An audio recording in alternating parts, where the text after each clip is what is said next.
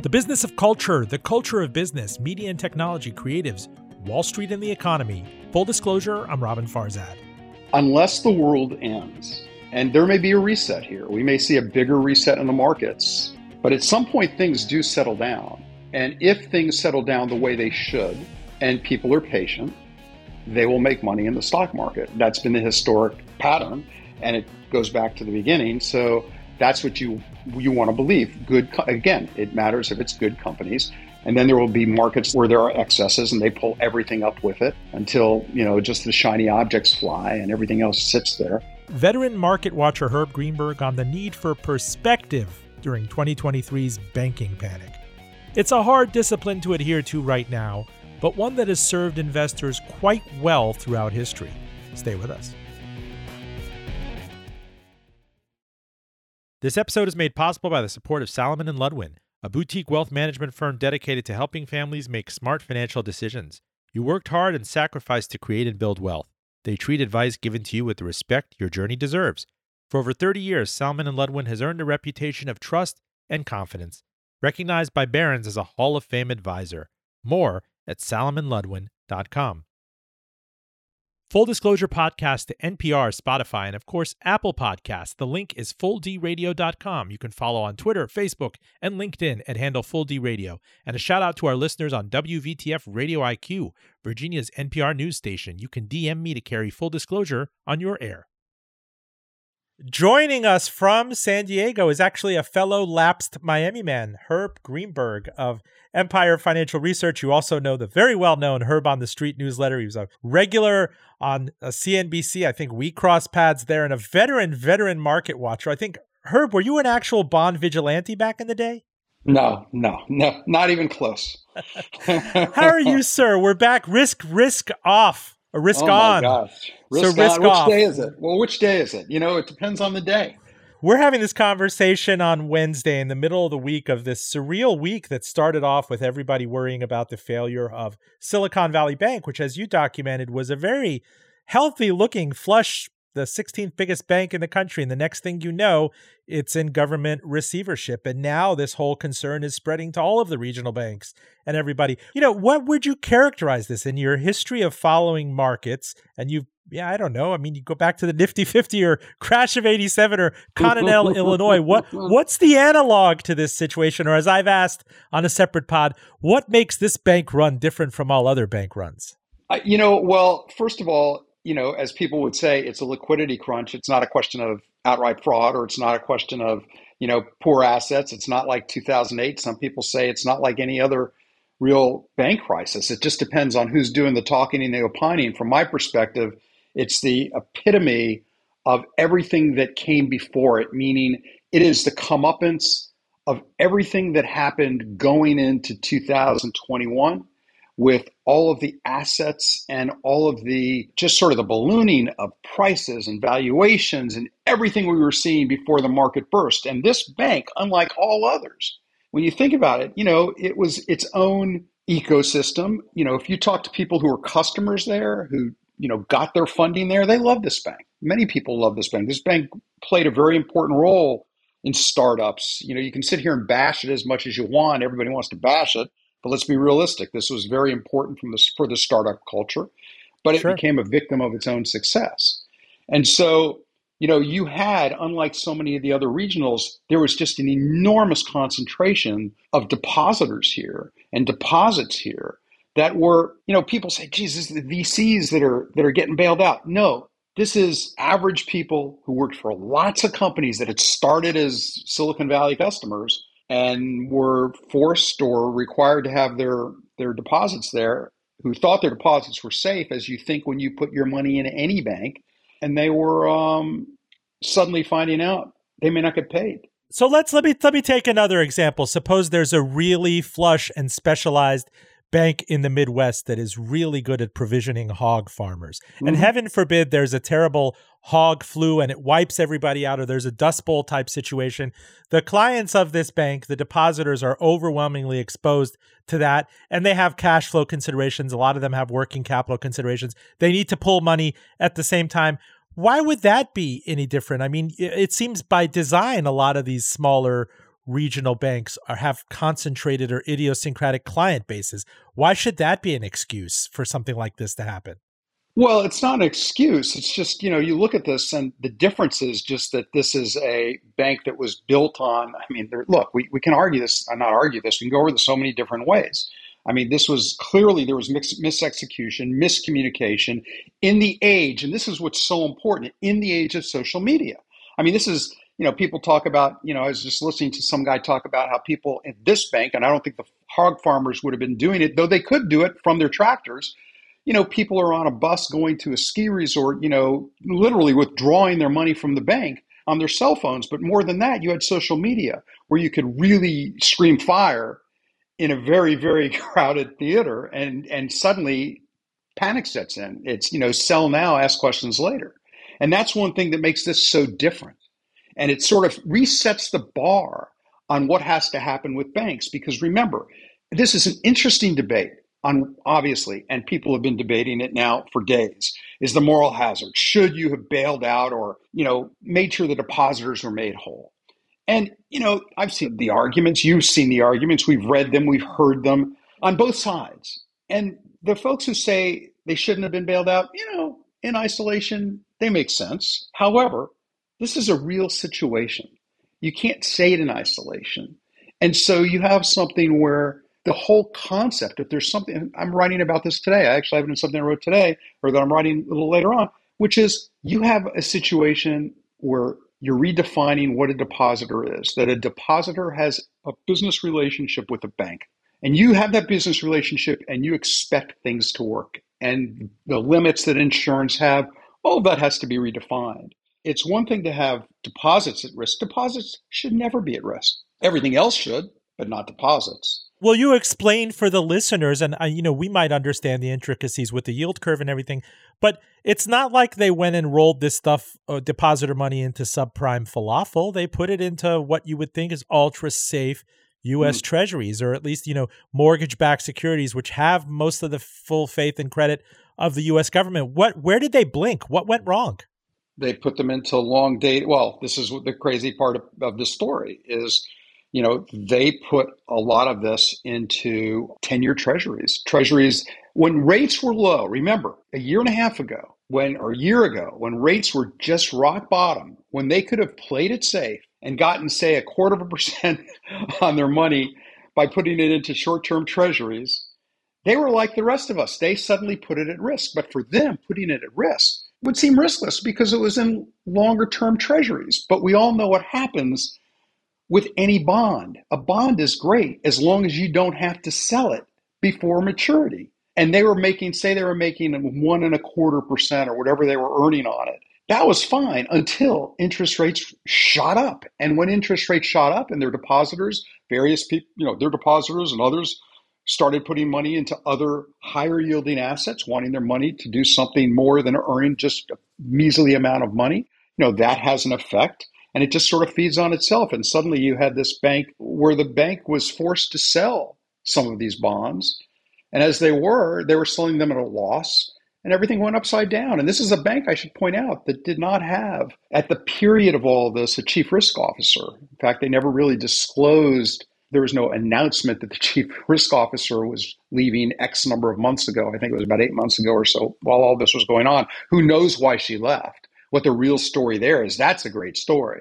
Did she leave because she didn't like what they were doing? Did she, you know, reaching for yields, as it is called, can be very dangerous. There was a situation I wrote about in two thousand eight, and it was when Silicon Valley Bank was actually the hero. It was the conservative bank that mm. did not reach for yield. There were these uh, securities called auction rate securities, and corporations and customers of banks, they ate them up. They ate they them up. They wanted them. They wanted them so badly. And it ended up being, this was an illiquid market, and they ended up being an absolute disaster. The one bank that didn't do it was Silicon Valley Bank because they did not want to reach for yield. But that was under, the Herb, that was under a different regulatory regime. Everything that followed the sins of subprime in two thousand eight and two thousand nine, you would think you could take for granted that a bank of this size and this heft and this base of depositors would be under some sort of simple stress test for not just, you know, cataclysmic depression slash tornado slash earthquake, whatever it is. But if there is a deterioration of the finances of your customers and they have to pull out cash, that you have liquid securities that you don't have to take a loss on. How were they allowed to get out from under that? I don't know. I, I honestly don't know. And here's the reality. I don't follow banks. I'm like everyone else who's sort of watching this. I've seen this bank over the years because I've written about it over the years because I was in the Bay Area. But you're asking the right questions. I don't know the answers on this question.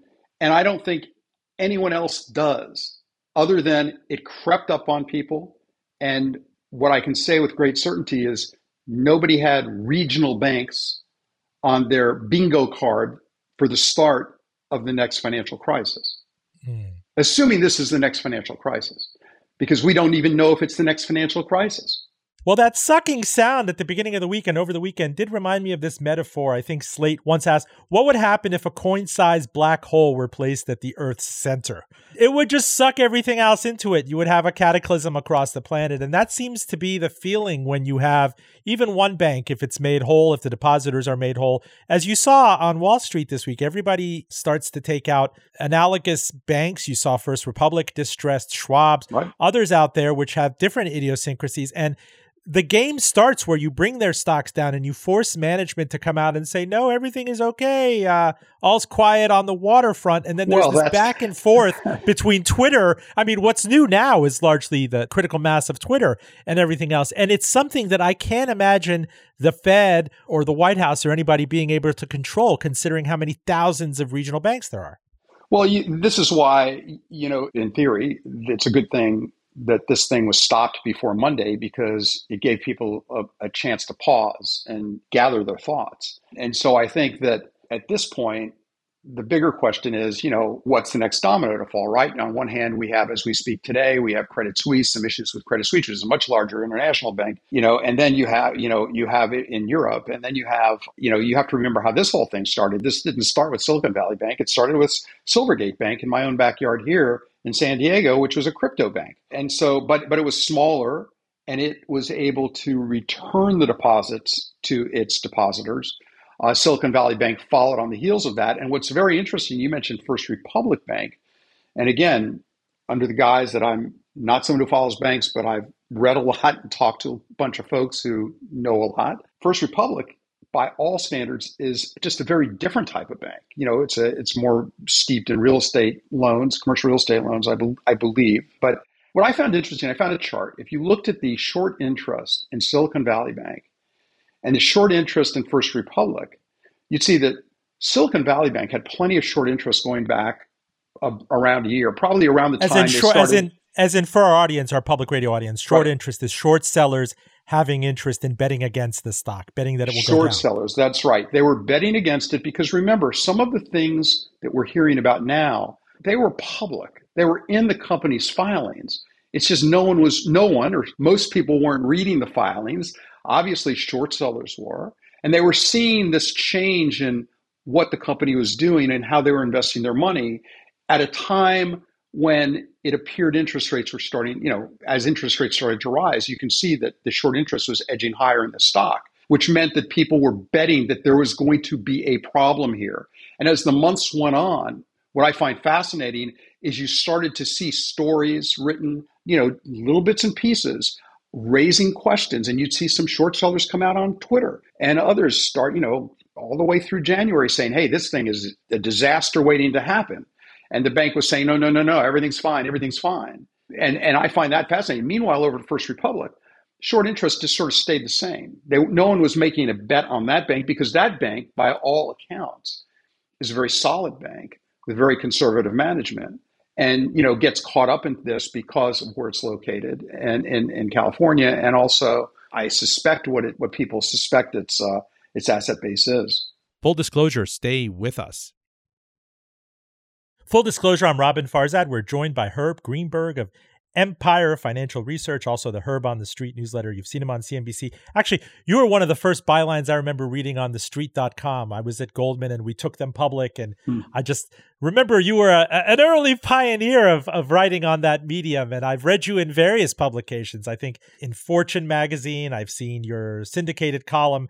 I saw it in the Wall Street Journal back in the day, the Wall Street Journal Sundays. You were writing for Market Watch. And of course, um, viewers can catch you on C N B C all the time. And we also have Miami in common. You're an esteemed graduate of the University of Miami.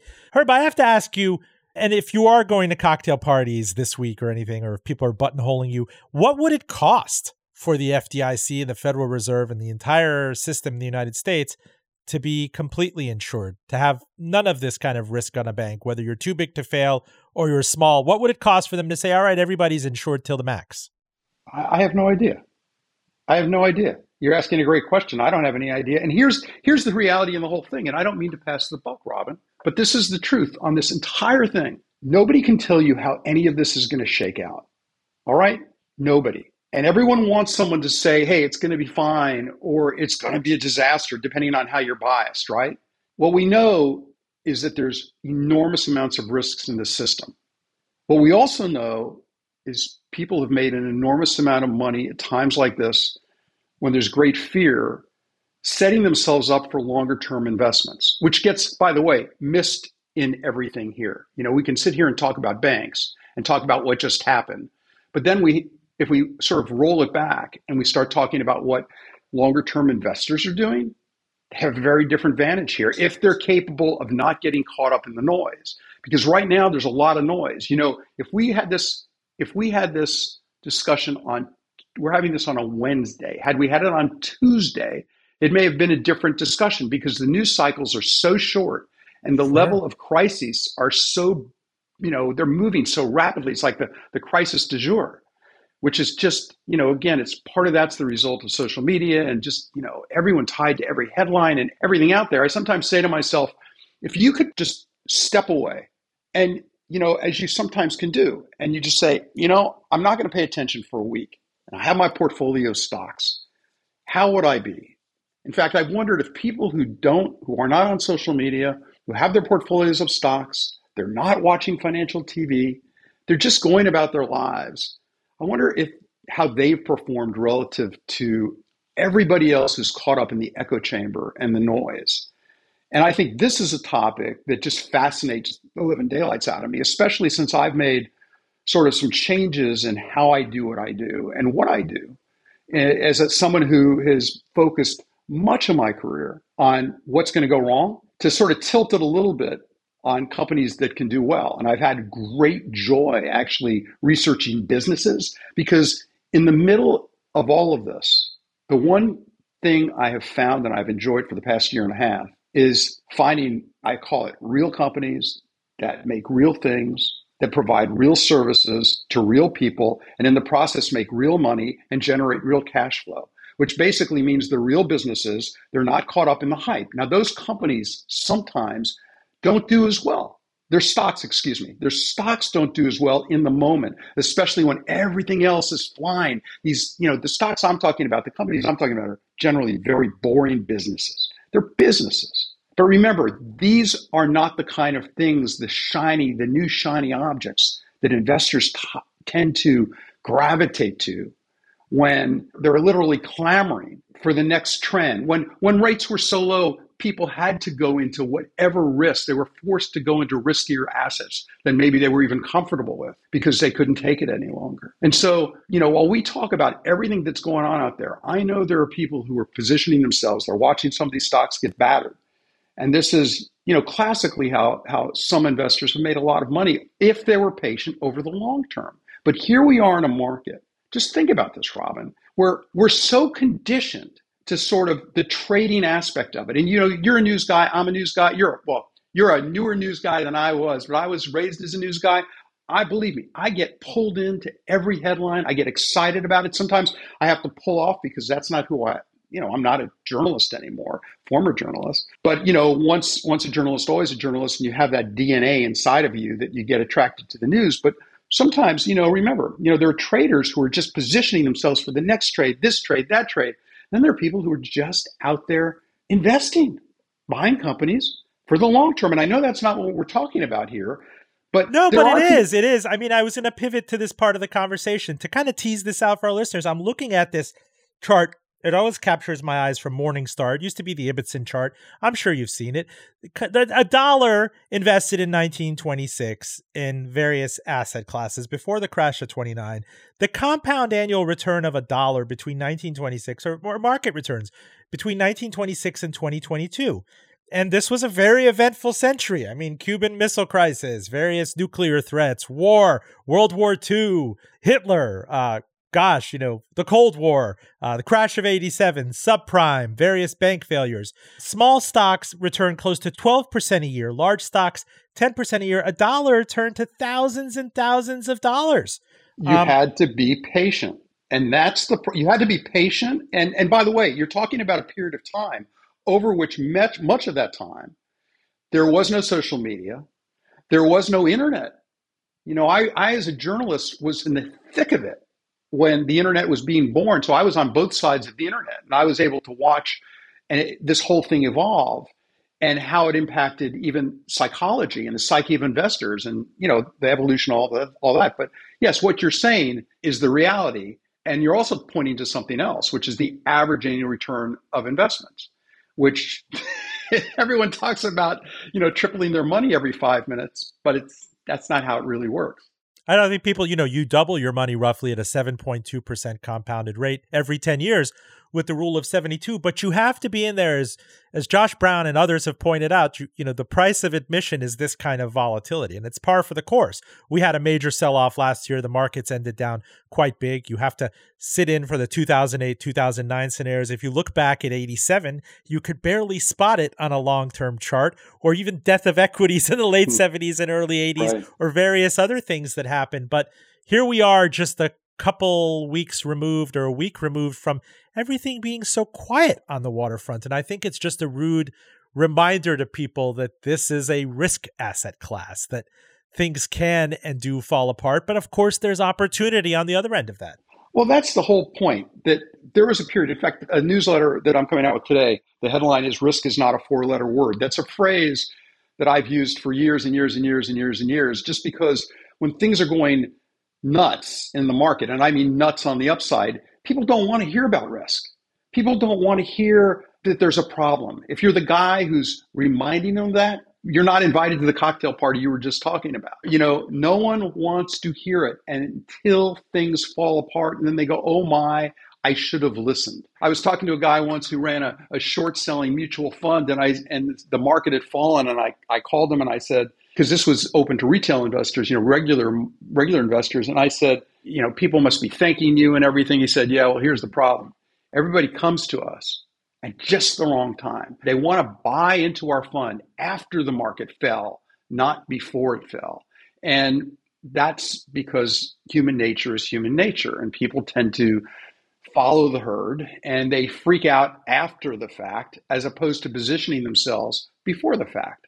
And, you know, every, and, and and the beauty of this last bubble, Robin, is that this last bubble caught everybody, including all the smart guys who thought they would be handing that empty bag to some dumb retail investor. As it turns out, everybody got smacked. And in fact, some of the retail investors, if they were smart enough, weren't there, but everybody got smacked, including the smartest of the smart, because of human nature, because of the greed factor, because of, and this is the crazy part, so many people, think about it. I mean, it's staring them in the face, thought this wouldn't end. I think there were people who genuinely thought, even back in November of twenty twenty-one, and this I find fascinating because I wrote about it, when the head of private equity at Apollo Group was quoted in Bloomberg.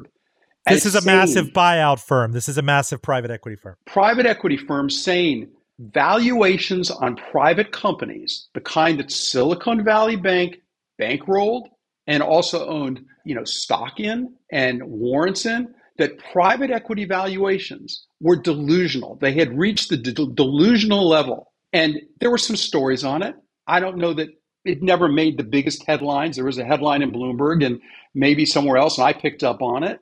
But that was a that was a canary in the coal mine, because you're watching people sit there and say, this is nuts. You know, people in the industry, people who could be paying these valuations, and what they were doing is they were sort of like trying to sell one asset. They were trying to sell higher priced assets to the next guy. And, and at the end, it's like a Ponzi scheme. It fails because you can't keep it going. And now we're in a market where, you know, when you, if you want to roll it back to Silicon Valley Bank, I would argue that Silicon Valley Bank, you know, one of the things that changed over the recent years is it almost the level of hubris where they became, you know, sometimes I think a lot of smart folks become insular and they become so close to their own world and they live in their own world. You know, we always joke about the Silicon Valley bros and the and the culture of Silicon Valley, and some of it became very arrogant where people just thought they were better than everybody else and they're not going to have problems.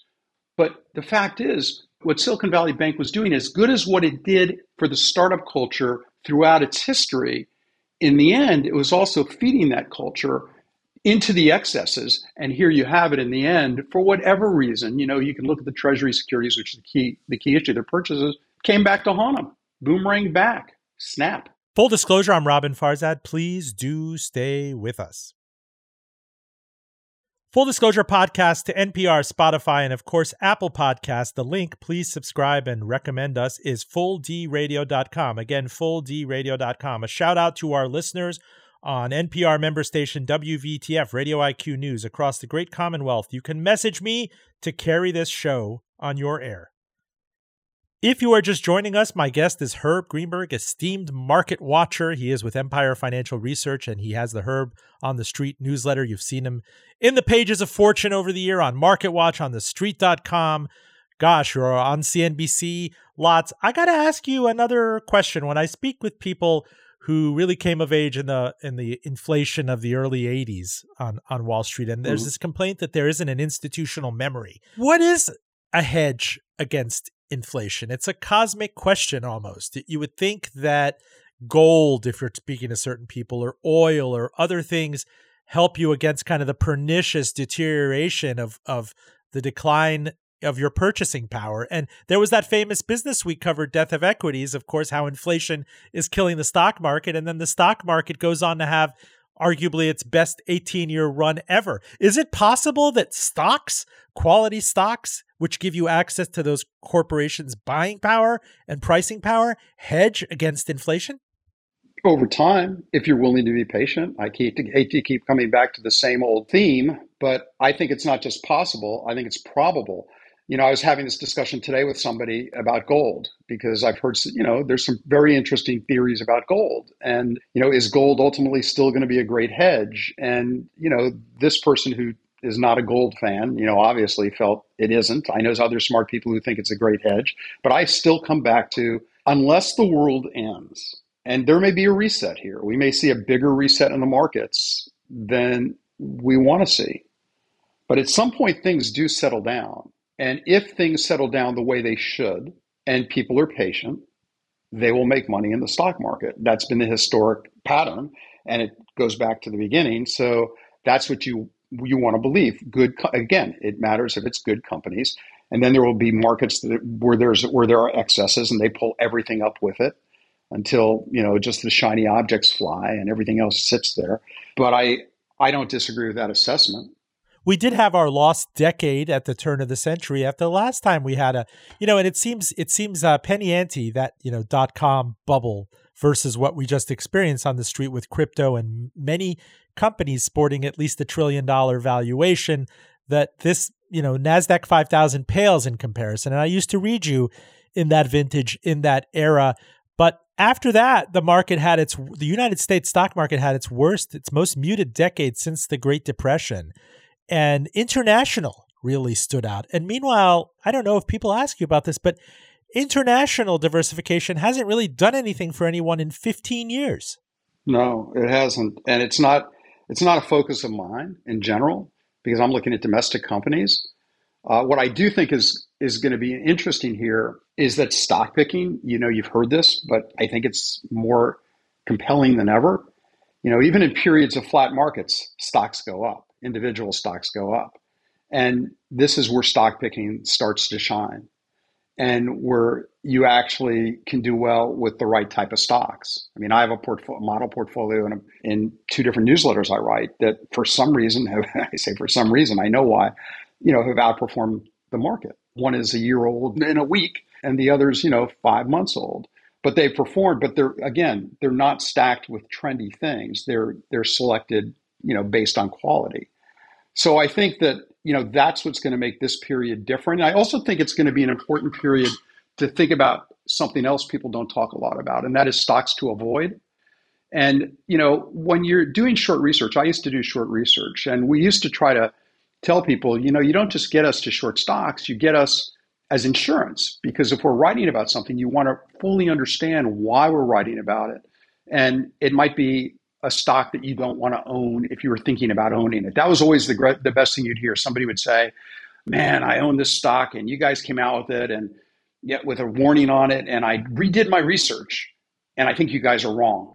Now, at least the person redid their research, but there's the other person who says, man, you guys came out with it and you kept me from buying more, and then the stock fell. And so we served our purpose. They didn't short the stock. And I think now, I think it's going to be very important to look at stocks that just you should avoid because they're going to be better stocks to own with less risk because the fundamentals are just that much better. Because I think fundamentals are going to matter. That said, in a market where everything can get shaken, but either you have to be willing to be in the market knowing it's going to be shaken with your long-term horizon, because the reality is when things settle down and things start to move up again, and I'm not talking about up the way they've been moving up lately. I mean, I'd love to have seen a washout in the market, a true washout where things stayed down and just stabilized, because I think that would have sort of wrung out the excesses. But when things go start going back up, and whether it's five months from now or five years from now or ten years from now, if you're not there, you miss it. And that's the dilemma. I got to ask you, is is there something about March and the Ides of March? If we think about, if you, you know, I had me thinking because you cited this chart from uh, Kailash mm-hmm. Capital L L C mm-hmm. that just took the path from peak to trough in the dot-com bust. You know, to refresh everybody's memory, at the turn of the century, March of two thousand, it was a it was a heady time. It was before Twitter. It was well before smartphones. I mean, a handful of people had BlackBerries. The stock market, which would go on to collapse nearly, what, forty-five, fifty percent over the next two years. That drawdown, I mean, you had an initial twenty-seven percent fall, as you pointed out, followed by a nineteen percent rise, followed by a twenty-six percent fall. Then you're up twenty-two percent, down thirty-two percent, up twenty-one percent, down nineteen percent. That whiplashing volatility en route to the market doing nothing over a decade. Meanwhile, it fast forward to the period after that lost decade. I am on a train to D C with none other than Jack Bogle, mm-hmm. founder of the Modern Index Fund. And this is as the bottom was, the market was bottoming out in subprime. There were fears that Citigroup was being allowed to fail. It was mid-March of two thousand nine. And he's saying to me that this is the obverse for him of what the turn of the century was, that he says, you know, even if we're all going to be eating dog food or the market's going to go up tremendously from here. And I wouldn't bet against the United States going up tremendously from here. My question to you is, you said this is a, a, a discriminating kind of stock pickers environment. There's a whole school of thought that says, don't bother with that. The best you could do, the best mousetrap is just be the market. Don't try to beat the market, that is the S and P five hundred. But then I think about the S and P five hundred, and it's precisely what's overweighted with exactly. these big tech and technology and financial firms. Surely there is a better mousetrap than that, passively. Right. It, it, well, no, I think that this is one reason why stock picking will actually or should shine. Because first of all, a lot of people never understood, you know, you're in the market. I get it. Jack Bogle was genius. You interviewed him. I interviewed him many times back before anyone knew who he was or cared. But I think that the reality is it is the market, and you put your money in, and a lot of people I don't think realize that what goes up can go down. And if they're in the market, they will go down and they will not outperform the market. And I think they don't have a chance to. Stock picking is harder. It's, you know, it's not, you know, for the faint of heart. That's why you would have an index. But I think if you look at the index and you go down, and Kailash Concepts actually had some good data on this very recently, that if you go down and look at the stocks at the bottom of the index, you know, there are many stocks that just, you know, or they're not in the index or they're not in that index. And if you, there was actually one with the Russell three thousand, that if you go to the Russell three thousand and you go to the bottom of the index, there's stocks that are very good companies there. They didn't get pulled up because they weren't weighted as heavily. And so that's where, you know, people who use, say, quantitative research, who are using the numbers, you know, who can slice and dice using their computers to slice and dice the fundamentals combined with performance and things like that, I think they're finding great opportunities there. Again, assuming that the fundamentals are good or show they're going to be good. And even today, if you're looking at certain companies today, I would argue there are companies that look expensive, but they may be in industries that are going to benefit three years from now. So you have to get in there now to participate in that, knowing that, again, there are cycles and they're going to get hit. You know, you can't time these things, Robin. That's the one thing I've learned. You know, I used to, you know, as somebody who's, again, doing long biased research, you know, I'm talking my book, but I'm also looking at it real time. And I sit here and know that we're looking out there and I'm finding companies. I mean, I'm, I've, you know, I love finding these companies that no one's paying attention to, that there are there for the for the taking. And this is this whole thing about the efficient markets. You know, people claim, you know, oh, it's an efficient market because all the information in the market is there, so it's priced into the stock. Well, if that's the case, why am I buying, finding so many companies? Either on the long side, you're finding companies that are totally underpriced. That's like a value stock. And some people say value investing is dead. But, you know, they're low value stocks that sit there because all the information isn't in the stock because everybody's focused to the biggest stocks. And on the short side, you saw these companies were absolutely overvalued. There was not just enough information in the market. I'm not playing dumb, but you think with all these hedge funds out there and split second pricing and, and the tools they have at their disposal and the flow of information that there's still so many inefficiencies or unturned stones in this stock market? Yes, because there are plenty of people who A, aren't doing the work. You know, if you own more than ten stocks, it's hard to really keep up on them all. Let's be realistic about that. And what I found, you know, selling to the hedge funds is a lot of people give lip service to being original thinkers and to doing original work. And, you know, as a journalist, I was always thrilled to find the idea that nobody else was talking about. Let's say it was a short idea and it didn't have high short interest, meaning there weren't many people short the stock. To me, as a former journalist, I look at it and go, bingo, there's the scoop. But the average hedge fund manager, because historically heavily shorted stocks tend to perform as a short better than less heavily shorted stocks, they often would go where their friends were.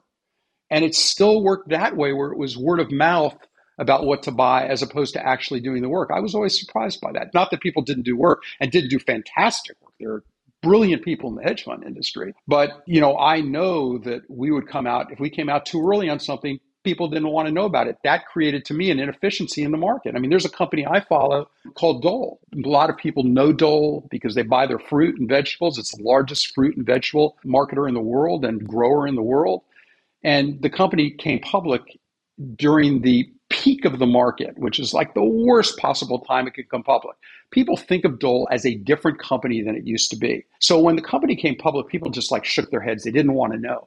It created a great inefficiency in the price. And the price is still low relative to where it could go and relative to what anyone paying attention would see, because there's some very good information in there, but it's just not a talked about stock.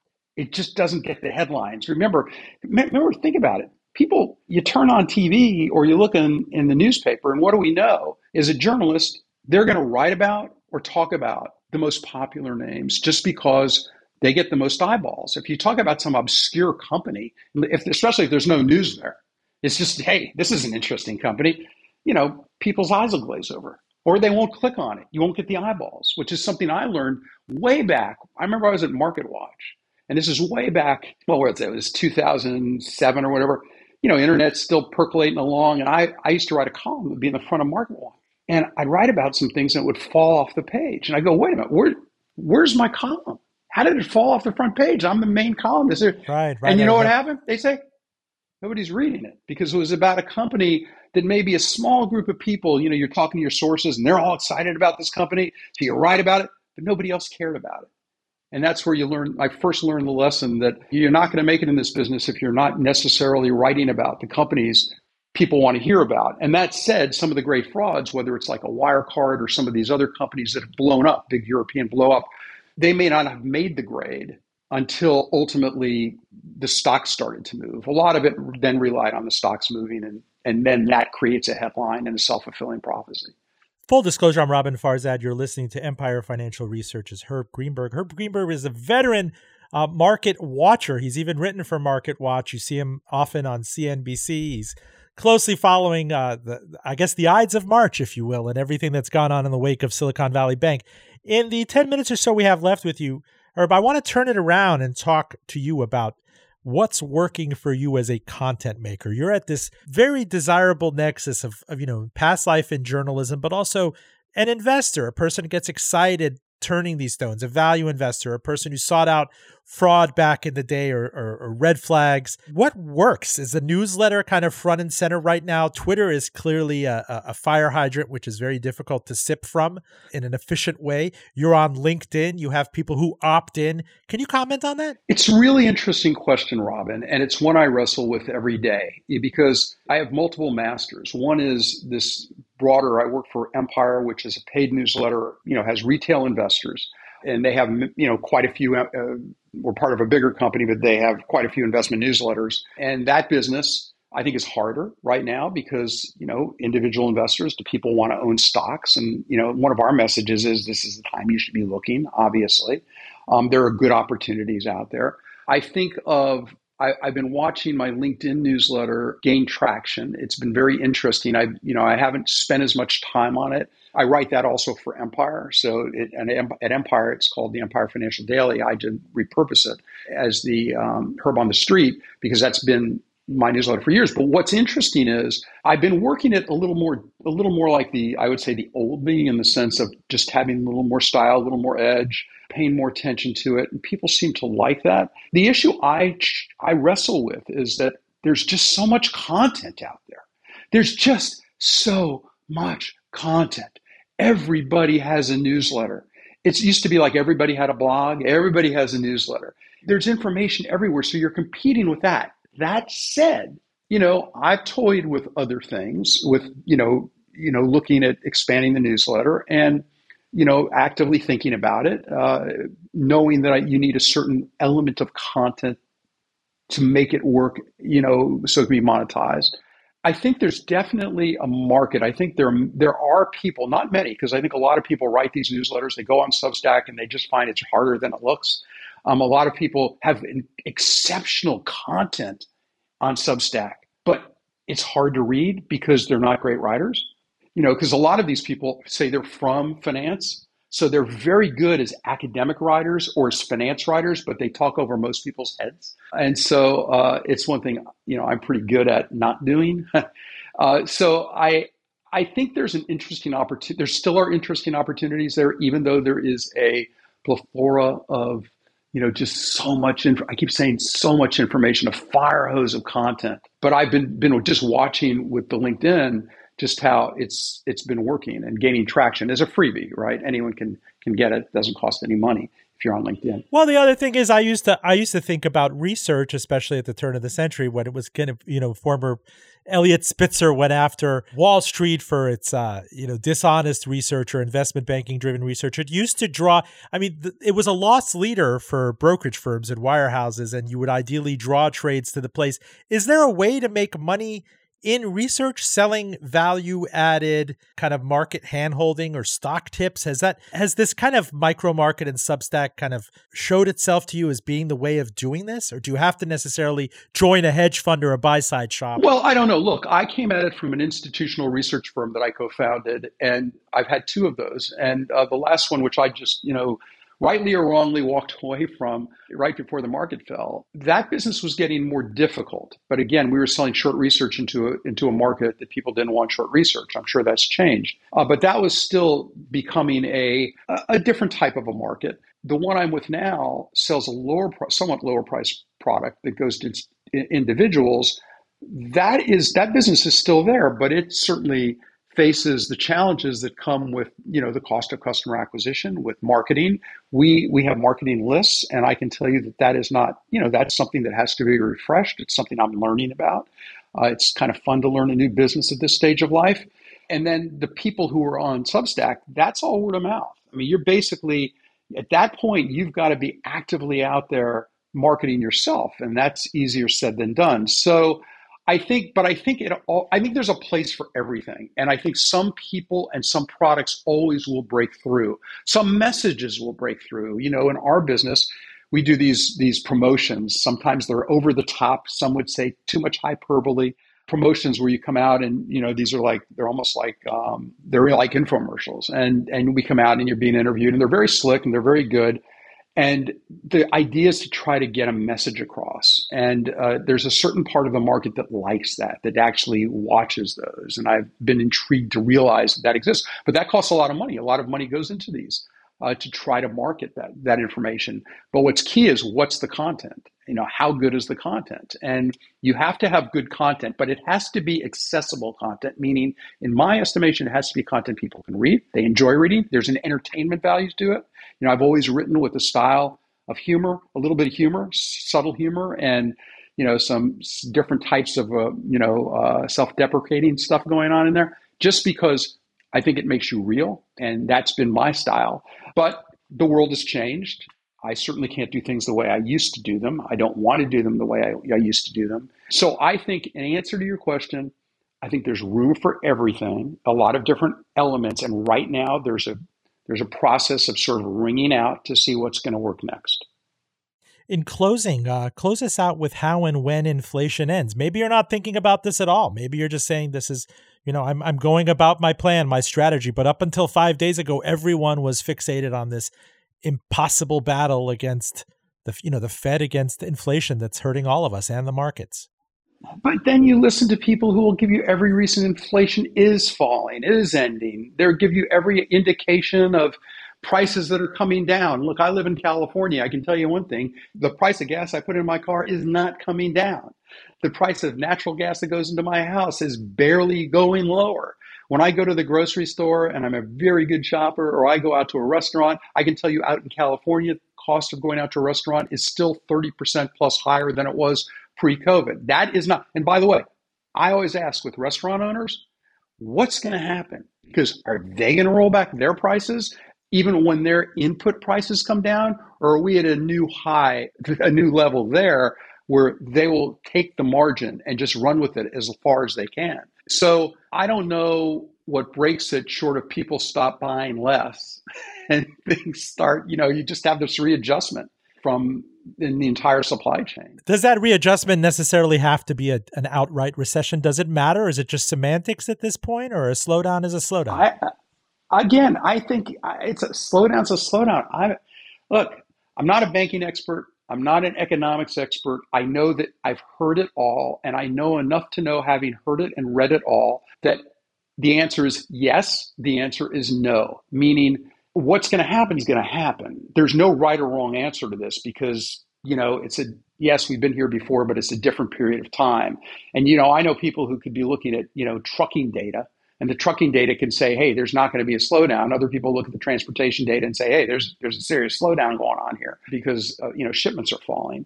So I don't know the answer to your question. And I like to be, you know, I, I don't want to sit here and try to, I think it's important to say when you don't know the answer. And I think right now, a lot of people are claiming they know the answer to something, which, as I said, is unanswerable.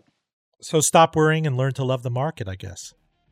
Just stop worrying and, start, and try to live, you know, try, try, try to try to enjoy your life, because, man, hanging on every twist and turn of the market every day, that is a sure recipe to a fairly unhealthy life. Herb Greenberg, veteran market spectator, market watcher, market participant, market handholder. He is at Empire Financial Research, and you can, of course, read his newsletter, Herb on the Street. Thank you so much for joining us. Consider it always an open invitation to come back on Full Disclosure, sir. My pleasure. Full Disclosure, special thanks to Claire Morgan at Notterly. We podcast to N P R, Spotify, and Apple Podcasts. The link, please subscribe and recommend us, is full d radio dot com. Again, full d radio dot com. A shout out to our listeners on our home N P R member station, W V T F Radio I Q News, across the great Commonwealth of Virginia. Message me to carry this show on your air. And do not forget to catch me on M S N B C and N P R's Here and Now. I'm Robin Farzad. Thank you for listening. Back with you next week.